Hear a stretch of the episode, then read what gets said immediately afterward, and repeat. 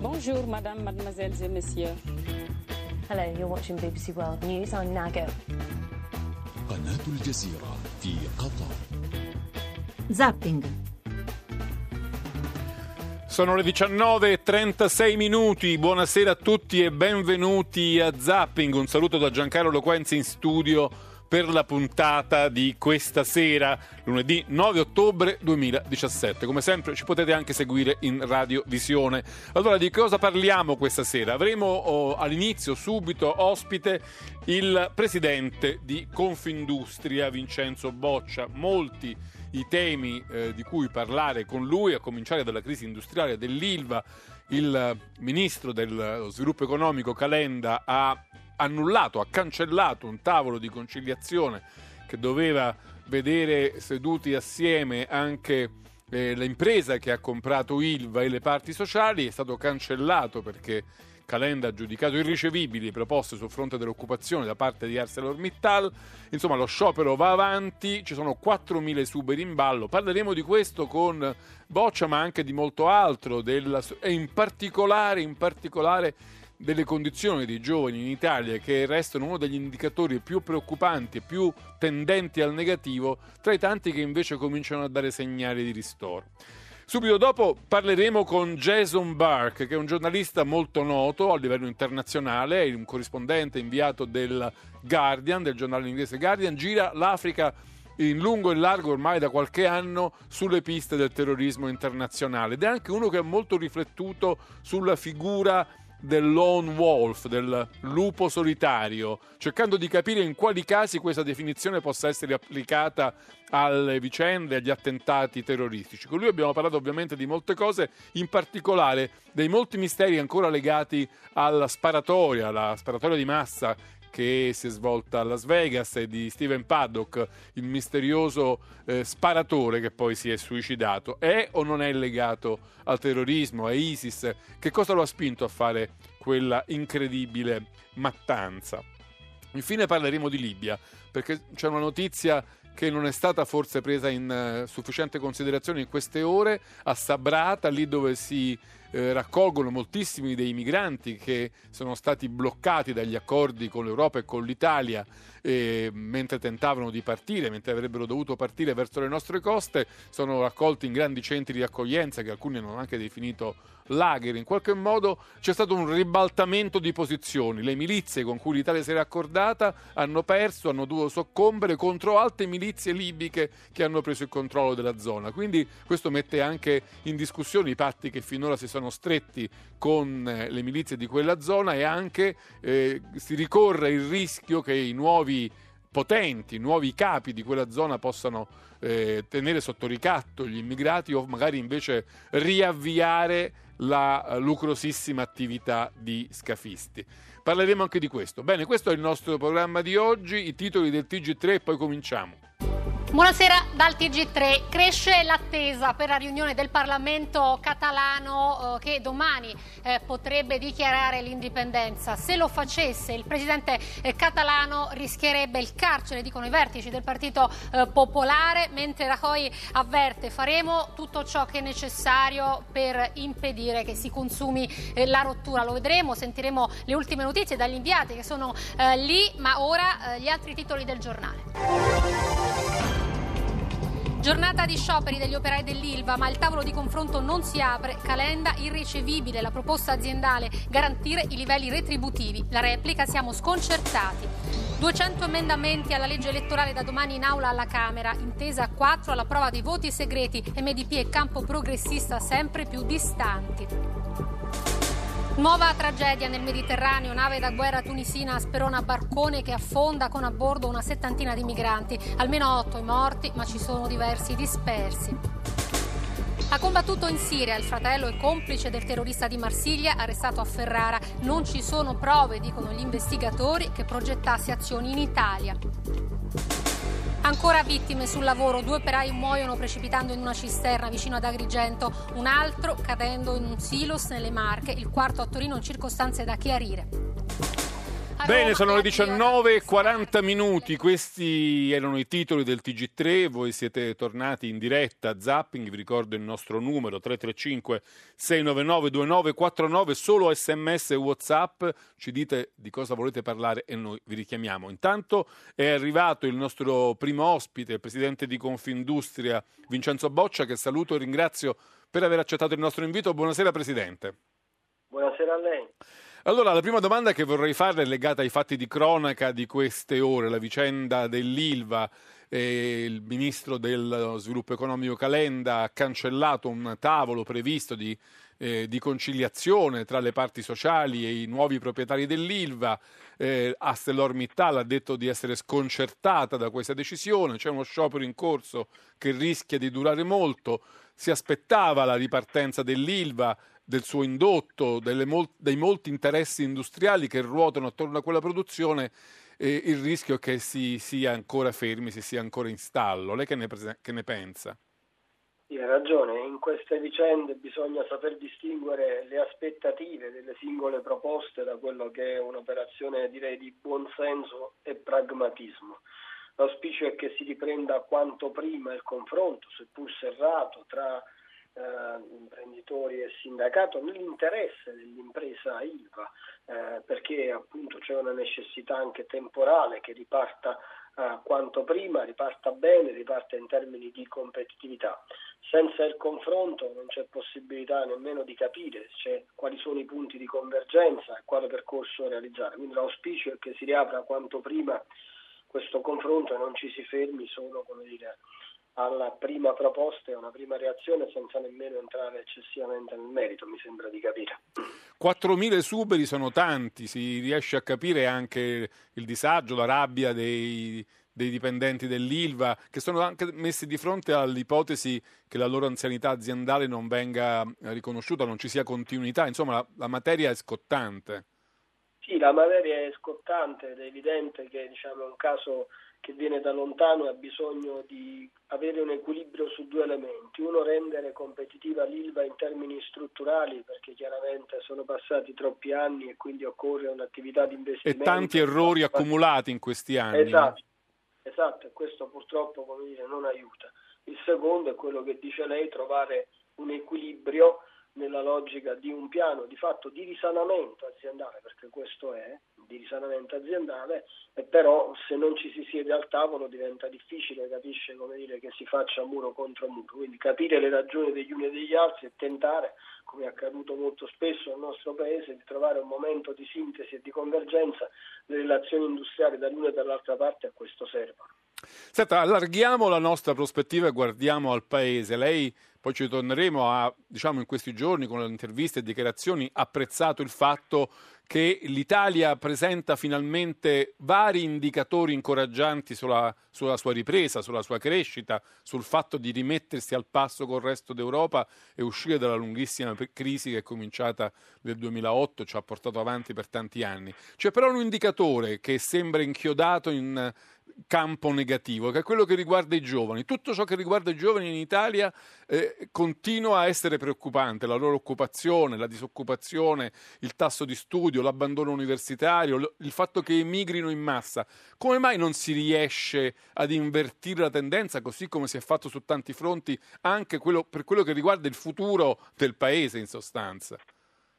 Questo è vero perché i dati in termini macroeconomici ci dicono che appunto siamo all'inizio di una fase potenziale di ripresa, non bisogna fare errore, ma eh, i divari aumentano in alcune parti della società e uno di questi divari, come lei giustamente segnalava, è quello che riguarda i giovani. Forse perché abbiamo pochi esperti del futuro nel paese, forse perché i giovani non sono stati mai rappresentati da nessuno, ma al di là di quella che è la dimensione di rappresentanza, questo divario è un divario che sul lungo termine non aiuta il Paese e quindi l'idea che noi abbiamo anche nella logica, se vuole, di evolvere il pensiero di un corpo intermedio dello Stato, quale Confindustria, quella di usare la crescita per ridurre i divari, per contrastare i divari e la povertà. E uno di questi grandi divari appunto è la questione giovani e quindi un, l'idea che abbiamo proposto di un piano shock per eh, includere i giovani il mondo del lavoro ci sembrava e ci sembra tuttora un'idea che va verso questa direzione che parte da un pensiero economico ma un'idea molto chiara di quella che è la costruzione della società del futuro. Tra l'altro i giovani sono i nativi digitali e sono quelli che in termini di formazione aiutano e aiuterebbero le imprese italiane, ma non solo, perché il processo dovrebbe riguardare anche il pubblico, ad una evoluzione di pensiero e di modernizzazione dei modelli aziendali proprio nel cavalcare quella che è stata definita l'industria 4.0. Ecco, ed è per questo, se capisco bene, perché poi il vostro centro studi sia eh, stato in grado di quantificare la perdita in termini di PIL per il fatto che c'è un'emorragia di giovani che se ne vanno all'estero, quei giovani che abbiamo formato, che sono più attenti sul fronte digitale, che sono più attenti all'innovazione, alle, alle tecnologie, vanno all'estero e fanno perdere all'Italia un punto di PIL, eh, cioè qualcosa come quanto? 14 miliardi di, di euro, avete calcolato. Sì, questo perché si investe nella formazione dei nostri giovani e poi non si riesce ad attrarli nel paese. Chiaramente questo riguarda una cultura oltre che un elemento di convenienza economica, la cultura anche di un'idea di industria ehm, che deve puntare, su cui deve puntare un paese come l'Italia, un'industria ad alto valore aggiunto, ad alta intensità di produttività, ad alta intensità di investimenti, un'industria in cui i livelli di formazione dei lavoratori del futuro sono molto alti e in questo i giovani che escono dagli istituti tecnici specializzati, dai licei, dalle università diventano un valore per il Paese. Occorre che questa convergenza culturale di nuovo modello molto alto di impresa e di industria del futuro, insieme a delle componenti di convenienza economica, possano convergere per appunto costruire quella inclusione di cui parlavamo prima.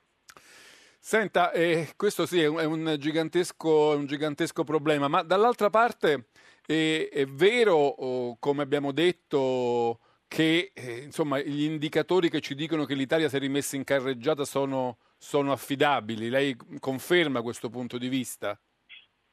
Sono oggettivi, è vero, abbiamo un incremento dell'export eh, di circa il 7% rispetto all'anno scorso, che già aveva avuto una incrementalità rilevante. Ricordo che noi esportiamo come paese più di 400 miliardi all'anno, quindi un 7% significa in quota anno più 28 miliardi di esportazione in più, che significa attrarre ricchezza nel paese un prodotto interno lordo che cresce più delle aspettative e un'occupazione che comincia a crescere non ai livelli pre-crisi ma comunque comincia a crescere. Quindi tre elementi oggettivi. Cosa occorre fare? Non fare l'errore di immaginare che questo sia un miracolo, questo è l'effetto di alcuni strumenti di politica economica, dal Jobs Act al piano Industria 4.0, che hanno determinato questa eh, positività. Il secondo eh, elemento è continuare su questa strada che ci dice che quando si ehm, rafforza la competitività delle imprese si crea quello che abbiamo chiamato il circolo virtuoso dell'economia, cioè più investimenti, più export, più occupazione e quindi poi arriva anche più domanda interna. È un percorso molto chiaro eh, in cui vale la pena puntare come paese, vorrei ricordarlo, noi siamo il secondo paese manifatturiero d'Europa dopo la Germania e questo significa che sia gli effetti che vediamo in termini macroeconomici e sia per quello che conosciamo dell'industria italiana, il Paese ha delle potenzialità incredibili. Senta Presidente, la preoccupa il fatto che la prossima manovra di bilancio che dovrebbe, diciamo, eh, mettere in sicurezza questi segnali positivi arrivi alla vigilia di un appuntamento elettorale che già fa capire, già fa presagire che su quella manovra si scateneranno interessi di partito eh, potenzialmente in grado di mandarla all'aria rispetto alla tenuta dei conti? Ma guardi, ehm, uno dei due aspetti essenziali su cui bisogna fare attenzione sono debito e crescita. Tra l'altro la crescita è essa stessa una precondizione per ridurre il debito pubblico del Paese che abbiamo e che ha una sua rilevanza. E quindi la prima cosa è non abbiamo grandi aspettative per la prossima legge di bilancio, le risorse non sono elevate, ma quello che dice lei è giusto, occorre evitare appunto di smontare riforme per ridurre gli effetti che stiamo vivendo ad oggi sull'economia reale. L'altro aspetto è quello di avere una premura su quello che può essere un piano di legislatura di medio termine della politica economica del Paese. per chi si candida appunto alle prossime elezioni e quindi ci si rivolge a tutti i partiti, non a qualcuno in particolare. Cioè, continuiamo a fare una politica per la competitività delle nostre imprese, per difendere il Paese, per rendere forte il Paese dal punto di vista di produzione e quindi di occupazione strutturale e non di rendite di posizione di chi che sia. Sono argomenti rilevanti. Il nodo risorse, come le, eh, dove le attiriamo, cosa pensiamo di fare. ecco, è un eh, momento importante che va dopo la legge di bilancio, bisogna distinguere appunto la legge di bilancio dal piano di legislatura, un piano di legislatura dovrebbe prevedere un percorso di medio termine, 4 anni, 5 anni in cui si dice dove vogliamo andare come paese. Questa è una domanda che dobbiamo farci, però va data una risposta non solo sugli obiettivi ma anche sulle risorse e quindi anche sui saldi, cioè dove, dove prenderla, su due grandi questioni, ripeto, che abbiamo di fronte a noi che sono debito e crescita. Vede, l'Europa già ci ha mandato dei messaggi, dice è possibile avere una flessibilità purché si riduca il debito da cui ne deriva che quella flessibilità dobbiamo usarla per la crescita e non per aumentare il deficit. Ecco, su questo percorso, che è un'operazione verità, di fronte a un paese che inizia diciamo, a recuperare ma ancora un debito pubblico rilevante, forse è bene eh, chiarire per evitare che aspettative rilevanti non facciano i conti con una realtà che è ancora delicata e difficile e che deve eh, eh, obbligarci ad andare avanti in positivo e non farci fare errori per fare passi indietro. Gli altri paesi intanto vanno avanti, la Francia nel programma del Presidente Macron ha un'aspettativa rilevante, vuole diventare il secondo paese industriale d'Europa, il secondo paese industriale d'Europa siamo noi, quindi è evidente che c'è anche una concorrenza virtuosa interna all'Europa, ma c'è anche una concorrenza... Anche perché i francesi si stanno comprando bei pezzi di industria, di industria italiana, quindi si vede che eh, ci stanno provando. Loro ci provano, ma anche noi ci difendiamo caso Fincantiere STX mi sembra che... È finito bene secondo lei quel caso? Sì, è finito bene perché la posizione italiana è quella eh, che Bono aveva indicato, si mantiene la maggioranza, il voto del Presidente all'interno del Consiglio di amministrazione vale doppio e quindi è evidente che la maggioranza è chiaramente italiana e si costruiscono le basi per un campione europeo di industria di altissimo profilo, che è quello su cui dobbiamo lavorare, cioè le regole non sono e non devono essere utilizzate a danno dei paesi euro- europei e tra i paesi europei, ma tra Europa e mondo esterno, la sfida è tra Europa e mondo esterno. Quindi lei non vuole leggere le vicende di questi ultimi mesi in termini di concorrenza tra paesi europei, vorrebbe vederla come invece un rafforzamento dell'Unione nei confronti del mondo esterno. Sì, è vero, perché la sfida è con l'industria cinese, l'industria americana, non tra eh, industrie dei paesi europei. Ma lei pensa, lei pensa, che Macron la vede allo stesso modo? Perché qualcuno l'ha un po' accusato dopo i primi momenti di entusiasmo di essere un po' protezionista, diciamo in senso francese. Guardi, per come si era messa la vicenda, diciamo, qualche dubbio ce l'avevamo. Per come si è conclusa, pensiamo che con la Francia si possa costruire una grande eh, operazione di riforma dell'Europa che porti la politica economica dell'Europa al centro dell'attenzione europea e per noi uno degli assi importanti della politica economica europea è la grande questione industriale europea. Non dimentichiamo che l'Europa è il mercato più ricco del mondo noi ci viviamo all'interno, lo diamo per scontato, ma altri paesi vogliono rafforzare le loro industrie per conquistare il mercato più ricco del mondo che è l'Europa. Noi non solo dobbiamo difendere la posizione, ma non possiamo difenderla con i dazi, con la forza della competitività delle imprese europee, ma essere in grado di vendere eh, prodotti e servizi nel mondo ed attrarre turisti dal mondo, perché questo è il gioco vistoso dell'economia che fa attrarre ricchezza in un paese e l'Italia può giocare una grande partita all'interno di questo contesto. Presidente, volevo tornare un momento ancora alla questione della manovra economica che si ricollega anche al discorso che facevamo sui giovani all'inizio, perché vedo che uno dei punti di attacco di alcune parti della maggioranza, ma in parte anche dell'opposizione, è di mettere mano di nuovo alla questione delle pensioni, perché c'è un'equazione che molti sollevano, mandiamo la gente in pensione prima, vedrete che ci saranno più giovani che entrano nel mondo del lavoro. Secondo lei questo ragionamento è corretto? Guardi, secondo noi eh, la politica è fatta di priorità, di priorità anche temporali. Se non hai molte risorse, devi decidere cosa fare in termini temporali prima rispetto ad altro.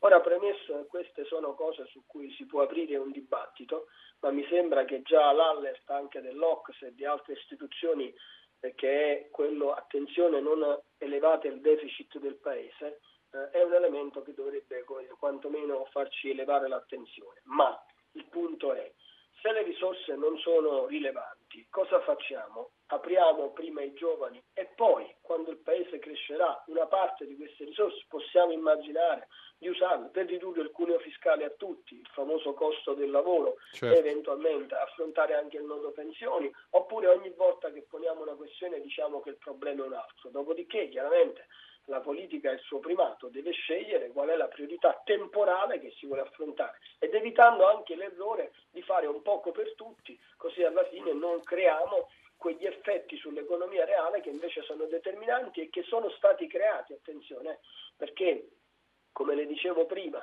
eh, gli strumenti come il Jobs Act, come il piano Industria 4.0 hanno avuto degli effetti nell'economia reale che sono abbiamo appunto indicato. Poi è chiaro che il Paese ha tante criticità, dobbiamo ridurre i divari, quindi dobbiamo crescere di più, ma questa è la strada che dobbiamo imboccare e imboccare con questa Quindi diciamo su questo fronte si può dire che gover- i governi, quello Renzi e quello Gentiloni, si meritano i complimenti di Confindustria, possiamo metterla così? Noi non valutiamo i governi ma valutiamo i provvedimenti. Sicuramente il Jobs Act e il Piano Industria 4.0 vanno verso una direzione moderna di politica economica di un paese come l'Italia perché indicano una premialità per chi investe nel paese e aprono diciamo, un fronte di regole e di convenienze mettendo in condizioni di competitività. Certo chi investe, non tutto il mondo in termini generali delle imprese, ma avendo risorse non elevate si è fatto dire, un discorso sulle premialità per gli investimenti. Quindi sicuramente questi strumenti, del resto i dati danno ragione, non siamo noi che lo diciamo. Se è vero come è vero che il PIL cresce di più, se è vero come è vero che l'export cresce e che l'occupazione cresce, evidentemente bisogna dare atto che questi effetti sono dire, oggetto di quelle cause. Prima di chiudere, Presidente, vorrei fare sentire qualche ascoltatore. Marcello della provincia di Bologna, buonasera. Buonasera. Eh, il ragionamento che fa il capo della Confindustria mi sembra abbastanza chiaro, però eh, nessuno ne decide di nascere su questo pianeta, diciamocelo chiaramente, ci ritroviamo qua e quindi facciamo il possibile perché uno Stato come l'Italia vada avanti.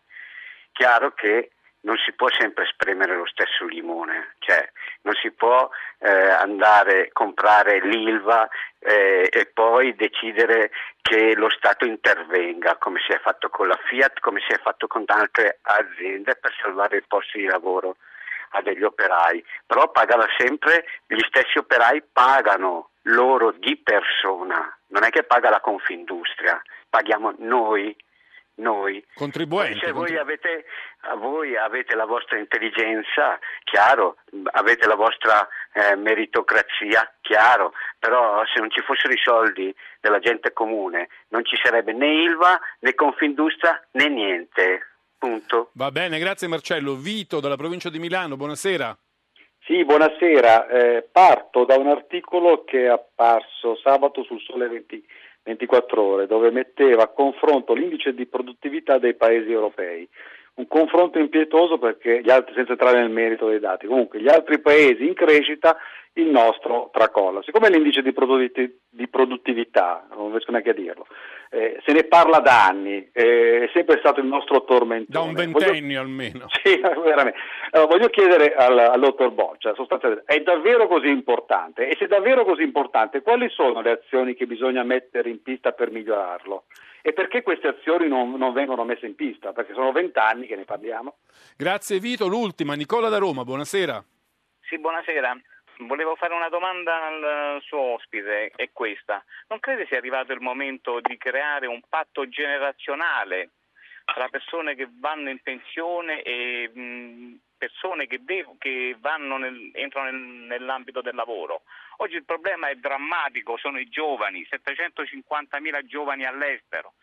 Quindi io penso che sia arrivato il momento di chi va in pensione forse rinunciare a una quota parte della sua pensione purché trovino occupazioni giovani E un altro sistema potrebbe essere veramente dopo 30 anni una lotta all'evasione, perché io mi rendo conto che un datore di lavoro non può pagare il 45-50% di tasse, però se le paghiamo tutti molto probabilmente queste tasse non diventano il 45-50 ma diventano il 20%. Magari però la Nicola. lotta deve essere fatta seriamente. Grazie ancora. Allora, Presidente, ha qualche minuto per rispondere ai nostri ascoltatori, se vuole. Sì, grazie. Allora, sulla prima domanda eh, vorrei chiarire diciamo, un aspetto che ai noi la cassa integrazione viene pagata da tutte le imprese italiane, poi chiaramente viene usata da chi ha momenti eh, di crisi, ma questo non è il punto, noi dobbiamo eh, contrastare una cultura antindustriale nel Paese in cui sembra che l'impresa sia solo una questione di rendita, che prende soldi da altri, l'impresa ha investimenti e investitori che arrivano, hanno dire, anche eh, la necessità come dire, che questo capitale sia remunerato, ma questo va fatto nell'equilibrio eh, delle parti e in una società eh, moderna. Non a caso prima parlavo di pensiero economico e di società. Poi ci sono leggi tipo il codice antimafia portato sul terreno della corruzione che quel pregiudizio di cui lei parla lo dimostrano un po', eh? Esatto, cioè non vorrei, infatti noi abbiamo paradosso, viviamo nel secondo paese industriale d'Europa, però con una cultura anti-industriale rilevante in cui sembra che l'impresa sia una cosa negativa. L'impresa è quella comunità in cui ci sono imprenditori e lavoratori e che permette a una parte rilevante di questo paese di costruire il cosiddetto prodotto interno della sua ricchezza non avendo noi materie prime. Questo è un aspetto che è bene ricordarlo sempre. Sulla produttività, perché dobbiamo fare i conti sulla produttività? E il radioascoltatore aveva ragione, è la grande sfida del Paese, perché da quando siamo entrati in area euro e non avendo, meno male diciamo noi, lo strumento della svalutazione, la produttività diventa l'elemento che misura la competitività di un Paese rispetto ad un altro. E quando l'Italia ha una produttività inferiore alla Germania è come se il Paese più forte, la Germania, avesse svalutato a danno del Paese più debole, cioè l'Italia. Quindi la sfida produttività diventa rilevante. E la sfida produttività però ci dice anche come la Germania ha imboccato la strada della produttività, perché circa 15 anni fa la produttività della Germania era uguale alla produttività dell'Italia. Poi negli anni noi abbiamo perso punti di produttività rispetto ai tedeschi, perché all'epoca del governo Scheder si inventarono i tedeschi il famoso scambio salario-produttività, i famosi contratti di secondo livello aziendale in cui si scambiava parte variabile di salario a fronte di una maggiore produttività delle imprese tedesche. In tutti questi anni, piano piano, passo dopo passo, i tedeschi hanno recuperato produttività. Quindi noi dobbiamo fare in modo che questo recupero di produttività sia complessiva del paese, chiaramente, perché quando il radioascoltatore faceva riferimento alle tabelle sono i fattori come dire paese, non solo le imprese, delle imprese, ma a partire dalle imprese occorre recuperare produttività per essere sempre più competitivi e quindi le relazioni industriali diventano un fattore di competitività, non sono più una cosa marginale, come anche la politica fiscale su questo scambio salario-produttività che è appunto la detassazione Certo. dei premi di produzione. Eh, l'ultima eh, domanda, eh, io più che un patto parlerei di equità generazionale perché qualcuno ci ha detto che la nostra proposta era una proposta che poteva portare allo scontro generazionale, no, è una proposta che porta all'equità generazionale. L'equità generazionale significa anche una dimensione di priorità. Equità generazionale significa parliamo prima delle pensioni o prima dei giovani. Questa è una questione di equità generazionale ed è una questione di priorità. E quindi eh, equità generazionale significa affrontare le cose in maniera organica, armonica, definendo temporalmente quali prima e quali dopo e costruire in questo Paese una vera stagione di equità generazionale. Vedete, il debito pubblico che il Paese ha non è equità generazionale, perché significa che qualche generazione precedente ha girato il debito a qualche Certo. generazione successiva e forse è arrivato il momento di parlare anche in termini di equità generazionale Di cominciare a ripianare i conti. Esatto, evitare di fare in modo di trasferire debito agli altri, eh, non dico crediti, ma almeno come dire, Am- cerchiamo No, di almeno non debiti. Va bene, Presidente, io la ringrazio davvero molto per essere stato con noi questa sera a Zapping, la saluto, le auguro buon lavoro. Noi sentiamo i titoli del TG1, poi cambiamo argomento. Grazie ancora. Ilva, nel giorno dello sciopero arriva lo stop alla trattativa, il ministro Calenda irricevibili le proposte dell'azienda che replica siamo sconcertati. Mattarella ai magistrati, la toga non è un abito di scena ma garanzia di imparzialità, l'opinione pubblica non condizioni le decisioni. Tensione a sinistra dopo lo strappo tra Pisapì ed MDP, legge elettorale domani in aula, 200 emendamenti e il nodo dei voti segreti. Nuova tragedia nel Mediterraneo, scontro tra nave militare tunisina e un barcone di migranti, si temono decine di vittime. Le 25 minuti, questi titoli del TG1. Adesso, come annunciato, vi faccio sentire un'intervista che abbiamo realizzato pochi minuti fa con Jason Burke, un giornalista del Guardian, giornale inglese in Guardian, esperto di terrorismo, gira l'Africa da molti mesi sulle tracce del, del, dell'organizzazione del califfato dell'ISIS. Lo abbiamo intervistato sulla uh, sparatoria di Las Vegas e in particolare per capire che cosa davvero è quello che noi chiamiamo generalmente un lupo solitario. Ascoltate. Negli ultimi anni, eh, durante i più importanti episodi di terrorismo, si è evocata una figura che ha preso piede nei commenti, nelle analisi sia dei politici che dei media. Si sente spesso parlare di lupi solitari. Io vorrei chiedere a Jason Barker, che su questo ha molto riflettuto, eh, se questa definizione è accurata e se in qualche caso ha corrisposto alla verità o se si tratta più o meno sempre di una approssimazione analitica. The term lone wolf ma il termine lupo solitario è stato utilizzato all'inizio, alla metà degli anli 90 in America, nell'ambito della destra, per descrivere una sorta di strategia che gli estremisti volevano adottare. Fu inventato per la prima volta per quanto riguarda il terrorismo dagli estremisti, non uh, dai media o dalle forze di polizia. Però da allora, negli ultimi vent'anni, è diventato sempre più frequente utilizzarlo eh, da parte dei politici, dei servizi segreti e anche da parte dei giornalisti. Per certi versi è abbastanza utile descrivere alcune delle violenze legate al terrorismo che stiamo vedendo adesso. Negli ultimi 15 anni noi siamo passati da un modello di terrorismo che coinvolgeva soprattutto organizzazioni strutturate come Al-Qaeda. e siamo passati a un qualcosa che è molto più frammentato e molto più individuale. Le ragioni sono molte per questo, ma una di queste è rappresentata dalla difficoltà che trovano le grandi organizzazioni appunto nell'organizzare questi grandi attentati spettacolari.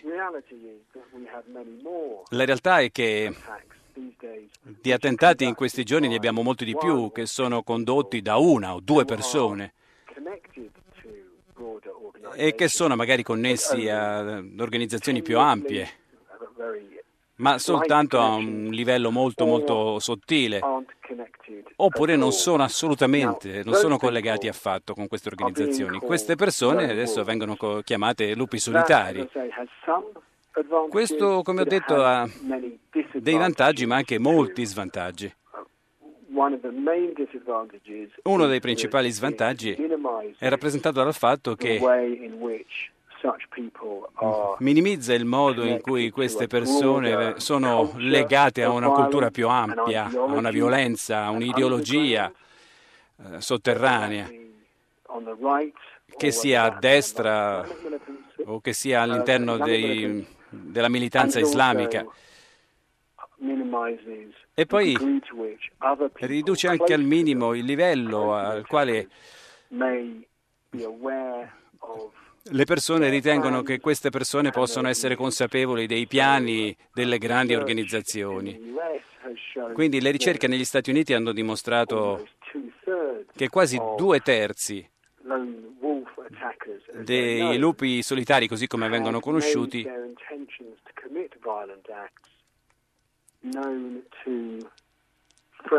avevano reso, noto, reso note le loro intenzioni a amici o familiari prima eh, che effettivamente commettessero il loro atto di violenza.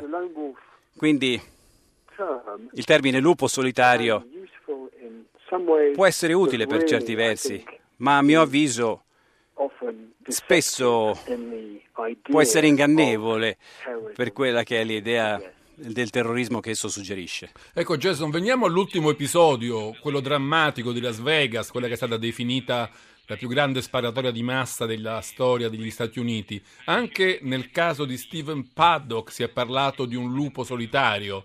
Eh, il presidente Trump lo ha definito semplicemente un pazzo. I giornali hanno parlato comunque di un lupo solitario. Vorrei chiederti se, secondo la tua esperienza, per quello che si sa fino ad oggi, se la figura dello sparatore di Las Vegas corrisponde ad una definizione di lupo solitario. I think there is a certainly something with Stephen Paddock that C'è sicuramente qualcosa che Paddock ha delle caratteristiche di un lupo solitario. Prima di tutto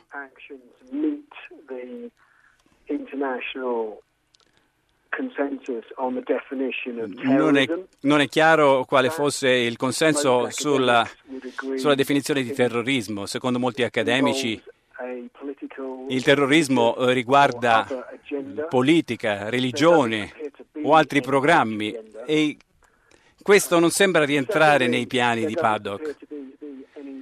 E poi devono esserci dei legami a qualche gruppo, a qualche organizzazione più ampia.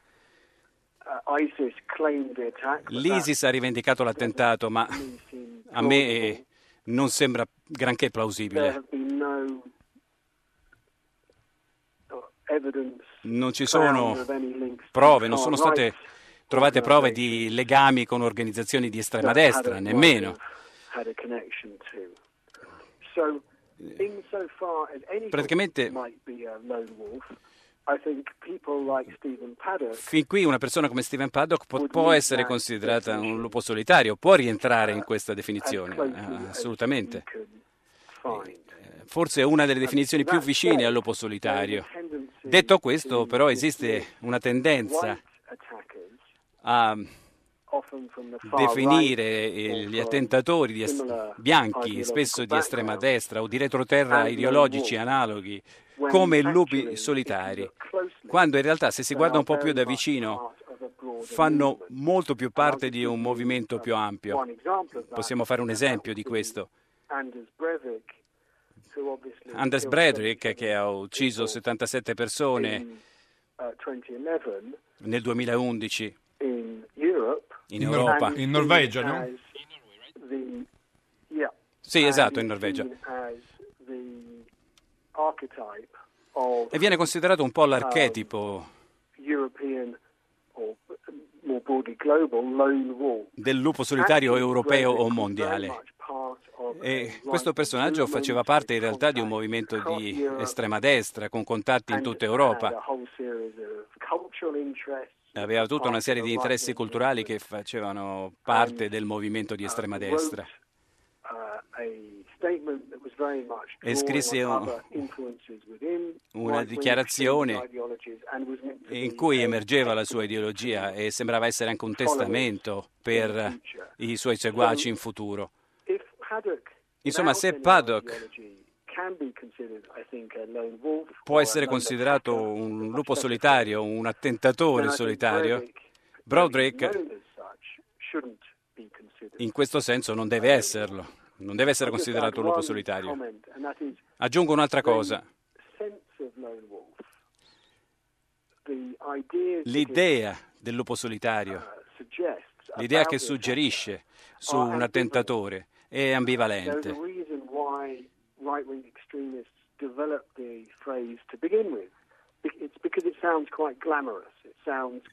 Questa parola sembra quasi avventurosa, quasi affascinante, ecco perché è stata lanciata in, questo modo, quasi come voler descrivere questo attentatore come un eroe, come eroico, e questo è un altro problema dell'utilizzo della parola lupo solitario, ed è per questo, gran, è per questo che gran parte delle agenzie delle forze dell'ordine non parlano di lupo solitario, ma di attentatore solitario a livello di comunicazione esterna.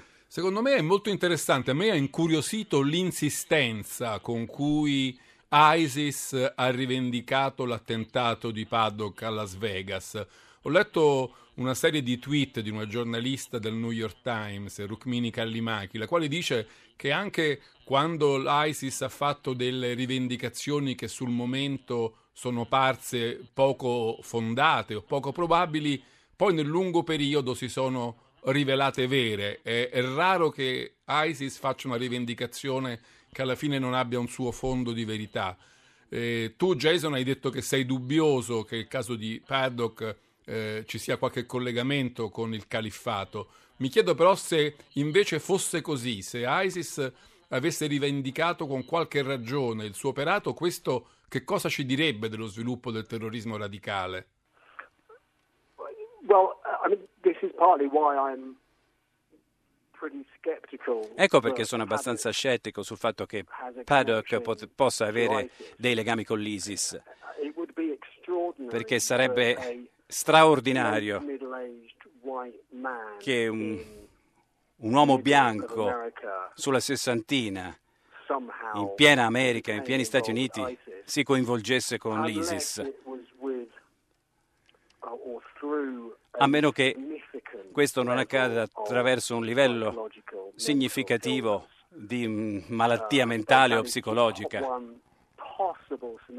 Questo può essere uno scenario plausibile. Io in realtà non credo che l'ISIS abbia raggiunto la, demogra- la demografia rappresentata da Paddock in America. Non voglio fare altre congetture su dove questo potrebbe portarci, ma io non credo comunque che l'ISIS eh, sia stata particolarmente affidabile nelle sue rivendicazioni. La giornalista di cui lei parlava, io ho grande rispetto per lei, ma i legami con l'ISIS sono davvero minimi, tanto da dover essere considerati quasi trascurabili o inesistenti. Abbiamo visto l'attacco al casino di Manila che l'ISIS ha rivendicato e che poi invece si è rivelato essere opera di uno scommettitore alcolizzato, indebitato. Poi c'è stato l'attentato di marzo a Londra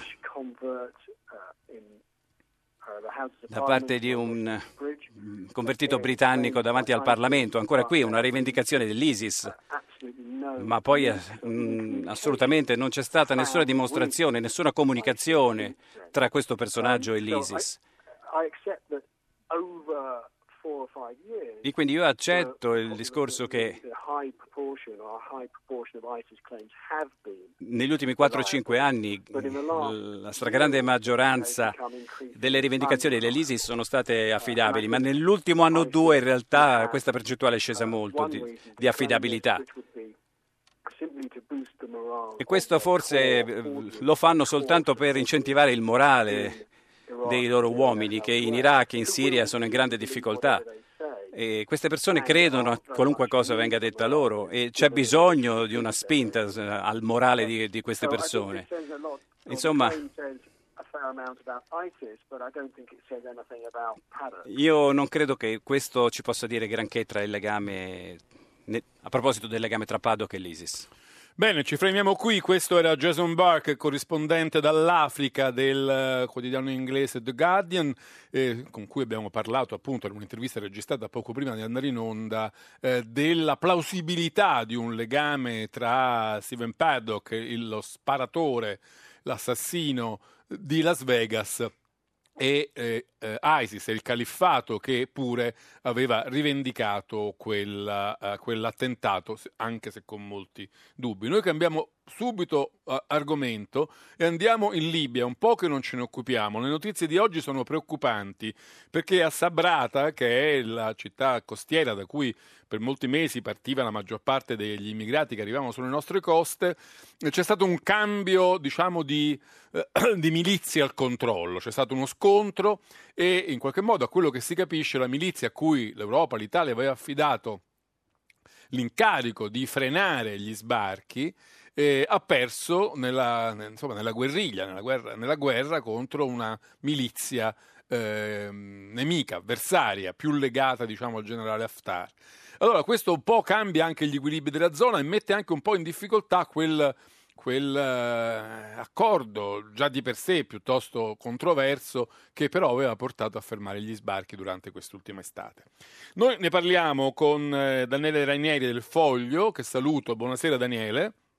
Buonasera a voi. Che sul foglio si occupa molto di queste materie, di, eh, di terrorismo eh, internazionale, di terrorismo islamico, di Libia, insomma di quello che accade nel quadrante medio orientale. Volevo chiedergli eh, che cosa ci può raccontare di quello che sta accadendo in Libia sotto questo aspetto in queste ore, in questi giorni.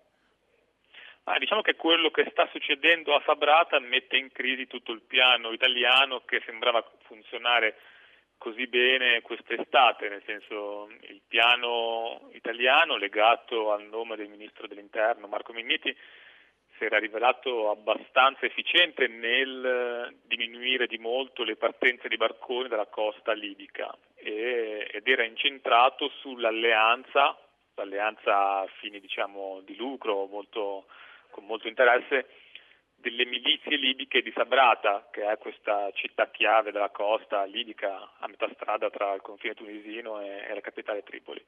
Eravamo riusciti a convincere le milizie di, di, Sabrata, in particolare due, la milizia del martire Abu Anas al-Dabbashi, Dabbashi è un nome che va fortissimo a Sabrata, anzi che andava fortissimo a Sabrata, è il nome del clan locale, e poi la cosiddetta Brigata 48 eravamo riusciti a convincere queste due milizie ad appoggiare diciamo, il piano italiano per bloccare sulla battigia, sulla costa, le, le partenze dei, dei, migranti, ma queste due milizie, che poi diciamo, definirle milizie non è del tutto corretto perché erano state incorporate comunque tra le forze leali a, a Tripoli, sono state cacciate dalla città e il loro posto è stato preso da altre milizie che questa volta però gravitano di più eh, attorno al grande rivale di Tripoli, che è il generale Khalifa Haftar. Ecco, questo che cosa, che cosa comporterà? Perché a questo punto si dice che ci sono qualche migliaio di, di persone, di immigrati potenziali trattenuti, chiamiamoli in centri di accoglienza, ma forse anche in qualcosa di più simile a dei lager, che possono diventare un merce di scambio a questo punto. Ma diciamo che questo comporta innanzitutto che l'Italia in questo momento potrebbe essere sul punto di cambiare cavallo, nel senso che è molto significativo che il ministro Minniti abbia incontrato il generale Haftar per ben due volte nello stesso mese, all'inizio di settembre, il 5 settembre, con un incontro segreto, perché la notizia uscì poi due giorni dopo a Bengasi, e a fine settembre, quando il generale Haftar arrivò a Roma per parlare diciamo, con eh, il governo italiano e poi, anche questo molto significativo, volò a Parigi per parlare con Emmanuel Macron, il presidente francese, perché ovviamente Haftar sta diciamo, ascoltando un po' tutti gli interlocutori europei, sta trattando e negoziando e mercanteggiando con loro. Quindi se diciamo, all'Italia interessa molto riuscire a bloccare il traffico in partenza dalla costa, se il governo di Tripoli non sarà più in grado, è probabile che ci appoggeremo di più a Haftar, nel senso che Haftar già, diciamo, ha già dimostrato di essere molto sensibile a questo discorso, ha promesso all'Italia che lui con le giuste attrezzature militari potrebbe controllare il confine. Con fondi sufficienti anche, no? in questo senso. Beh, ma ovviamente diciamo che eh, molti dicono ah quando c'era Gheddafi si stava meglio perché lui controllava in cambio di ecco stiamo diciamo tornando verso la stessa logica che i più critici potrebbero definire ricattatoria, i, diciamo, i più pragmatici potrebbero definire... Sostanzialmente, Daniele, le milizie devono farsi due conti, gli, conviene, gli guadagnano di più eh, facendo gli scafisti o eh, prendendo i contributi italiani e europei per bloccare le partenze? Ma diciamo che eravamo riusciti a convincerli che eh, stare, eh, diventare partner del governo prima italiano e poi di tutta la comunità internazionale, perché noi diciamo eravamo soltanto all'avanguardia dell'Unione Europea, di un piano più, più elaborato e anche con finanziamenti più ingenti, eravamo riusciti a convincerli che conveniva stare dalla nostra parte, conveniva stare dalla parte di, di quelli che insomma, vogliono fermare il traffico, anche se come si diceva prima, rimane ancora insoluto l'enorme problema di tutti quelli che sono arrivati in Libia e che sono rimasti bloccati lì.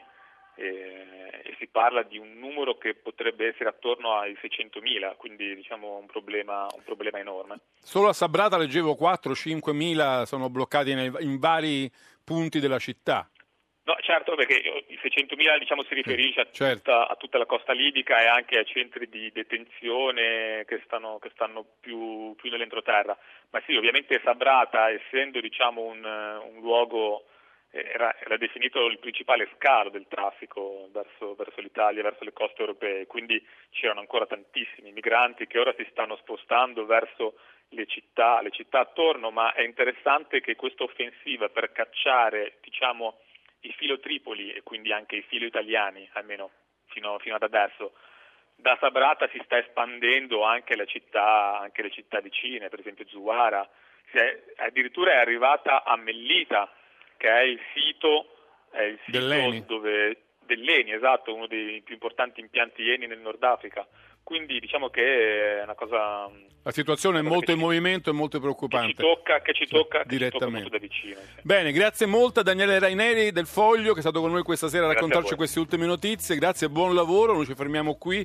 Questa puntata di Zapping si finisce, finisce qui. Grazie a tutti, Giovanni Benedetti, Luca Conti, Valeria Riccioni in redazione. Grazie a Leonardo Patanè, il nostro regista. Alla parte tecnica ringraziamo Alex, Gri- Alex Gritti per la parte audio e Antonio D'Alessandri per la parte video. Io vi lascio adesso con Onda Verde, poi Ascolta si fa sera e poi Zona Cesarini con la partita Albania-Italia valida per le qualificazioni dei mondiali di calcio. Noi ci fermiamo davvero qui, vi do appuntamento a domani per una nuova puntata di Zapping. Un saluto e un grazie da Giancarlo Loquenzi.